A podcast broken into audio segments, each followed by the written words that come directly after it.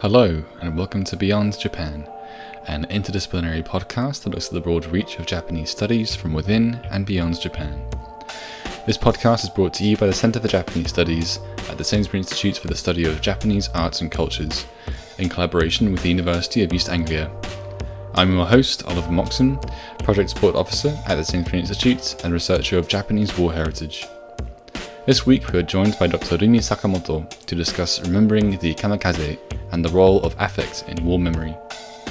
Rumi shares with us how the image of the kamikaze has gone from one of shunned fanaticism to self sacrificing heroism in popular culture through Japan's post war history. Looking at the representation in the Yushukan Museum of War at Yasukuni Shrine, Rumi also unpacks how affects can draw out a desired emotional response from visitors, regardless of their preconceptions of kamikaze, and how emotion can lend authenticity to historically problematic narratives. We hope you enjoyed the show. Good morning, Rumi. Thank you for joining me on the podcast today. Good morning. Thank you very much. So, first of all, we'd like to know a bit more about you. Can you tell us about your area of expertise and how your interests have brought you there? Yeah, uh, my main research area is uh, popular culture and also nationalism, national identity, that kind of thing. My PhD long time ago was um, about the formation of national identity in the uh, early Meiji period, which is around 1870s and 1880s. So this is when Japan turned into a modern nation state after the encounter with the West. And at that time, I was interested more in the official state discourse and how the national elite created the uh, new sense of unified a nation and disseminated this new sense amongst the population. Um, so, you know, people no longer then identified themselves primarily as peasants or samurai, but they became Japanese. And I was interested in this process and mechanism of the interpellation and articulation of people into the national subject. Then uh, my interest has since moved to more contemporary expressions of nationalism and national identity. And particularly popular, but now everyday kind of nationalism. So I'm more interested now in how ordinary people engage with the idea of the nation. I teach in New Zealand now, but originally I come from Japan, and that's where I was educated first. And I, I come from fairly left liberal household. Um, my father was active in student movement in the 60s, and I think one of my uncles actually got arrested for having been involved in student movement too. And the education I went through in Japan was also fairly left liberal, which was very common back then. So, what this means in Japanese context is that for someone like me, anti war and pacifism was an absolute norm. So, there was this widely shared sentiment against anything to do with military, war, nationalism, and the emperor. That was pretty much standard position within educated Japanese Japanese academia. Um, so nationalism was something that was obviously need to be criticized and something to be denounced because well it was nationalism that led to the last war and we all know what happened and then something happened around the uh, 1990s and early 21st century when in Japan there was a surge of popular nationalism and neoconservatism. I'm not talking about old style ultra nationalism, which was always kind of undercurrent in the society, but a new kind of nationalism and patriotism, which was found its expression in kind of fashionable glossy magazines and comic books and popular culture later on the internet as well. And as I was watching this from New Zealand, it was quite remarkable. And of course, intellectuals first ignored it because it was vulgar and intelligent, irrational. No, it's not even worth engaging. And I also thought they were terribly vulgar and unsophisticated. But I was also fascinated because they were undoubtedly popular and they were attracting followers and increasing visibly. So I started to look at some of these popular writers and popular works and trying to find out what was happening and what made their you know, seemingly really irrational and vulgar perspective attractive to many people. And then around then, um, I happened to be in the area of Kudanshita in Tokyo, where Yasukuni Shrine is. And then I just thought, I'll visit. I had never been there because, because I guess I'd already made up my mind about the place that, you know, it's a, it's a horrible place that just the name brought me a kind of yuck feeling. Mm. Um, so, you know, it was associated with militarism, nationalism. Why would I go? But I happened to be there and I thought, I'll go and have a look. So it was more like sightseeing or education. It was definitely not going to be about my research. So um, I went there um, with full intention to criticize because you know, it was a war shrine. It glorifies the war criminals, and uh, I was going to be appalled, um, disgusted um, by especially Yushukan, the history museum of the shrine, which was infamous. And then yet when I was inside and started to read the diaries and letters of the dead soldiers, I found myself quite moved and touched by those stories of young men's sacrifice for the nation. So there was a conflict between kind of rational academic thinking me, which was saying this is all propaganda, and then emotional me, who just wanted to feel. So I think that's when um, I wanted to think through about that conflict. And that's how this article about kamikaze pilots and Yushukan came about.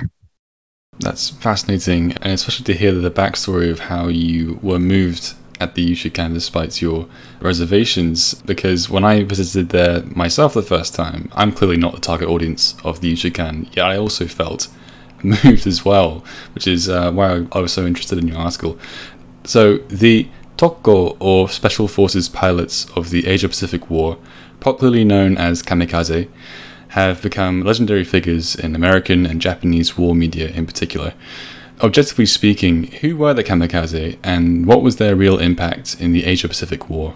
Right. So the kamikaze or the special attack forces uh, the, this, this is really about Japanese military's desperate tactic in the very final phase of the Pacific War. So people often think this was going on throughout the, uh, the Pacific War, but that's not the case. It was introduced October 1944. So it's just very, very last part uh, when the military was desperate because they were running out of the resource to continue the war. So there was, you know, by then there was no oil, no scrap metal, no nothing. And it was clear that the US was dominant. And they came up with this idea of the suicide attack. So they tried to turn pilots into human bombs. They were mostly young men in late teens, early 20s, often straight out of the school or university with little experience of flying or combat and minimum training only. The youngest recorded kamikaze pilot was only 17. So, you know, indeed, these people are then put on often poorly maintained aircrafts with the one way fuel because they weren't expected to come back. They were expected to die. So they were sent off to crash their plane on a target, which was usually an enemy ship. Altogether, about uh, 4,000 deaths uh, recorded in this short period of less than a year. If we include other forms of suicide attacks, not just with the airplane, but there were human torpedoes, suicide boats, suicide trucks, suicide flying bombs, suicide divers. They came up with all this ridiculous idea of suicide attacks, right? So if we include all of them, the number of the deaths in suicide attacks actually more than double. Now, in terms of the impact in the earlier days, I think this tactic did terrify the Allies overall, it didn't really change the course of the war. But towards the end of the war, kamikaze wasn't about winning the war anymore. It continued, in fact, even after it was clear that Japan was going to lose and there was no hope of actually winning the war. So it wasn't about winning. The suicide attacks continued perhaps even more intensively because by then these missions were less about bringing down the enemy, but more about death dying itself as a way of proving their, I guess, commitment to the nation. So for the military, it became a way of showing the so-called Japanese spirit. And by impressing the Allies in this way, it was also hoped to help the post-war negotiation over the terms of surrender. But overall, really, I would say there was a minimum impact. Yes, I remember in your article you mentioned that I think less than 10% of kamikaze pilots actually reached their targets. Isn't that correct? Mm, yeah, exactly. A lot of them just you know, dropped into the ocean and uh, shot out by the uh, Americans. Now, um, in your recent chapter on kamikaze in post war Japanese media, you state that the image of the kamikaze has changed much in the media with a strong connection to changes in the political landscape in post war Japan. Could you briefly go over this changing face of kamikaze with us? Yeah, sure. During the war itself, they were considered to be gunshin. This is a Japanese term which roughly means military gods or living gods. You know, they are sacrificing their own lives for the nation, and then this kind of deified them in the eyes of the mainstream media and the I guess to ordinary people too. There were a lot of propaganda films made along the line of them being a living god. And there were plenty of glorified reports of the, the suicide attacks which actually took place. Now, when the war ended, during the occupation, things changed. So immediate post-war after 1945 and during the US occupation, the survived kamikaze pilots, not the ones who died, but the survived one, they became actually an object of contempt and they were detested as ultra nationalists because this was a time of the, uh, the new Japan, new democracy and the American occupation. And they were considered often deranged fanatics or perhaps ignorant victims of militarism, but certainly not heroes and not the, uh, the god. But when the US occupation left and the censorship came to an end, there were more positive depictions of suicide attack pilots. And in 1960s, there was a kamikaze film boom. There were several films made about the suicide attacks, and this tended to be quite um, sentimental in their treatment of the kamikaze. And then, interestingly, there was a blank period between 1974 and the 1990, this is the time when Japan matured into an affluent society and no war was kind of becoming a thing of the past. So during this period, not even a single film made about kamikaze. And this is when in Japan there was a renewed reflection on the wartime atrocities and colonialism, especially within academia, but also amongst the citizens. And in this context, it's understandable that kamikaze was considered to be a symbol of militarism was not a very popular theme in popular culture. And then they make a reappearance in the 1990s against the backdrop of intensifying historical debate between Japan and Korea and Japan and China. So there were issues like the Nanjing massacre, the comfort women. And in this context, there were new representations of kamikaze, and there were quite a lot of films and TV dramas made after the 1990s. And these tend to emphasize either kamikaze as a hero or victim. So the hero narrative goes something like this they chose heroic death to protect the nation and they embraced their own death. And of course, it wasn't an easy choice, but they were not fanatic, they were not brainwashed. It was a difficult time of history, and they chose to sacrifice their will. So there was an emphasis of the free will, dignity, and the uh, recognition of such element in kamikaze. The victim discourse, on the other hand, went something like they were made to participate in the suicide mission. They were killed by the military or the state or the emperor. So there's a little bit of um, meaningless death aspect here. And often these two aspects to um, the hero and victim these were both found in the same, let's say, cultural production like film, and they balanced them in uh, different proportions. So not all of them are 100% about aestheticization and glorification. No, they were often an acknowledgement of the conflict and difficulty and even a doubt, but at the same time, they don't just to show them as a victim who were forced to die. So generally, there was a high degree of aestheticization, the hero narrative, plus a little bit of recognition of the victim aspect. And I think that's the most recent and current situation. I see. Just out of curiosity, I assume you've watched a number of kamikaze films as part of your research. Is there a particular title which you feel has a relatively accurate portrayal of kamikaze?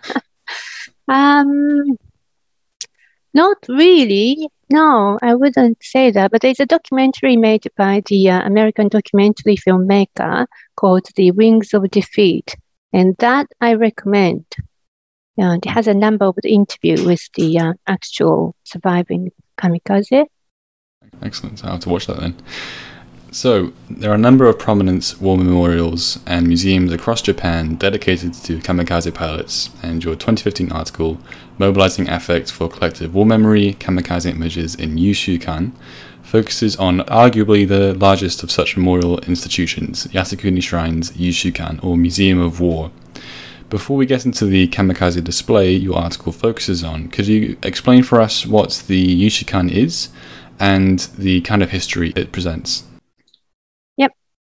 Um, first of all, there are other museums of special attack forces in Japan. So the Yasukuni is certainly not the uh, only or the even the biggest one.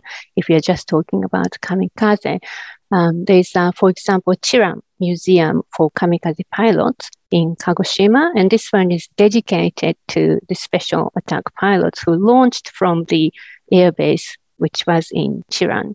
So Yushukan is not the only museum of this kind. But what makes it special is that it's a museum of Japanese war history owned and managed by the Yasukuni Shrine itself, which enshrines the spirits of 2.5 million war dead. As such, Yushukan is dedicated to telling the stories of um, what they call the divinities enshrined at Yasukuni. It is a history museum and exhibitions are chronologically ordered, just like any history museum. You walk around and learn about the history, there's explanation of historical events, but its primary purpose is to glorify or revere the spirits of the war dead. It presents Japan's modern history focusing on war and people who died in war. And it offers a revisionist interpretation of Japanese history. That is, it narrates Japan's war and the imperial expansion in a positive light, making light of Japan's colonial domination in Taiwan and Korea or atrocities committed by the imperial army, such as the Nanjing massacre.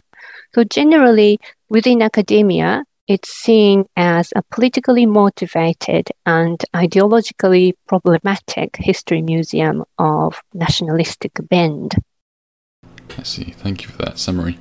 Um, on the kamikaze display at the Yushukan, you refer to the role of affect, describing the images of, of the kamikaze as somatic markers or sticky objects of emotion which bring out a certain desired emotion in visitors, in this case, empathy or national pride. You suggest that this can see the subjectivity of the visitors influenced regarding the problematic historical narrative found there. Could you define affect for us and explain what it is doing and how it's being used in the Yushukan kamikaze display? Right. So, by affect, I mean pre discursive impact made on a physical, um, biological body. It's a feeling before a feeling is articulated into language as specific emotions such as anger, sadness, joy, whatever. So, what I have tried to say in the article is that when we face the images and narratives presented at Yushukan, let's say a letter written by a young pilot to his mother, expressing his gratitude for having raised him, his love of the family and nation, with a request to please look after his fiancee, whom he is not going to see before his suicide mission. This kind of a story would make an impact on our body at a visceral level. Now, in Yushukan, those who died in special attacks are shown not as some sort of extraordinary superhuman, but ordinary Japanese who was a father, son, brother who sacrificed their uh, own lives in a very difficult history with an intention to protect the loved ones. So reading their stories, letters, and diaries move us and touch us. They, they have affective impact. But this affect at the point of the initial impact is not yet symbolized using language. So it's a ripple, heaviness of heart and intensity registered on our biological bodies. I'm thinking about things like you know, goosebumps, body temperature going up and down, tears, that kind of thing. So these physical responses then becomes recognizable as emotion, such as sadness, anger, only after they go through the layer of language and culture. What I tried to show in the article is how such a pre-discursive, pre-symbolic affect registered on our body is then quickly framed in the overall narrative and the museum design of Yushukan, as well as the wider cultural discourse in Japan about self-sacrifice and the uh, the popular literary trope of tragic hero, which is built on the idea of inevitable death, acceptance of the defeat, and the embracement of death. So through these dense meanings that kind of condensed onto the image of kamikaze, the affective intensity and emotion of the visitors is channels into the language of nationalism and patriotism. That is, they get attached to the idea that these young men sacrificed their lives for the nation, and it was a beautiful, heroic thing to do. And this was quite clear when I analyzed the visitors' books of the Yushukan. Many people thanked the soldiers for having sacrificed their li- lives for um, to protect the nation and laid the foundation of Japan today with its peace and affluence. Many visitors also pointed out how today's youth um, or the visitors themselves were not making good use of their lives and expressed their desire to live for something larger than their own lives, such as the nation. Of course, not everyone went along with this dominant reading, and there were minorities who challenged Yushukan's revisionist historical narrative, but then large majority of the visitors, judging from what they have said in the visitors' notes, seem to have bought into the patriotic reading via the narrative of the tragic hero.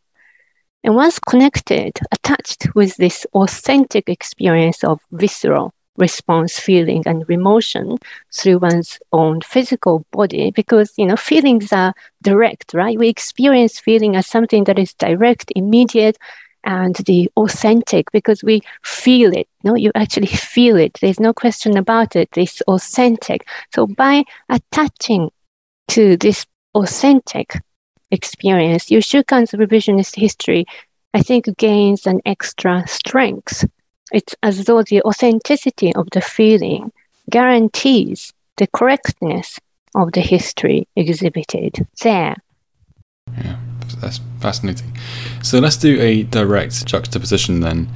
On the one hand, we have this portrayal of kamikaze as ordinary people who, through extraordinary courage, integrity, and love for their country, commits the ultimate act of self sacrifice, a theme which can be found not just in the Yushukan, but as you mentioned, across Japanese media, including popular anime titles like Astro Boy, Space Battleship Yamato, and Neon Genesis Evangelion.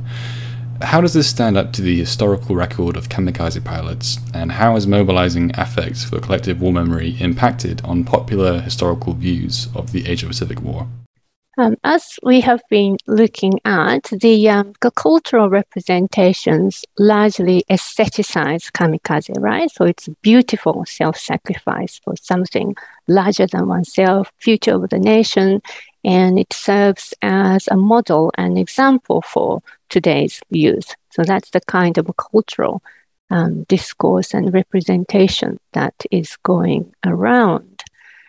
But the historical reality, you know, despite all this um, heroic, glorified, beautified description of the kamikaze, the historical reality, if you look at it, is that they say that they were all volunteer, but it was in name only because what they faced was all these young people were given three choices either volunteer willingly, or volunteer, or refuse. And the consequence of choosing the refuse was you know, pretty bad. You would be humiliated, you would be ostracized, your family would suffer. And a lot of people later say that it was not even thinkable to choose refuse. So the choice was either volunteer willingly or volunteer.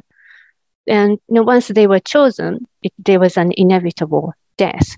There was no way they could survive anyway. The whole point of kamikaze was the death. So, um, in reality, they were not volunteer. It was a systematic, systematic tactic planned by the military, which regarded young people as a replaceable, consumable resource. And on top of that, as you mentioned earlier, it was pretty ineffective, very low success rate. Many just ditched into the ocean, couldn't even reach the target. The airplanes were in such a bad condition that they couldn't, you know, even fly all the way to the target despite its psychological impact being there. So there was a bit of a gap between the image and reality here.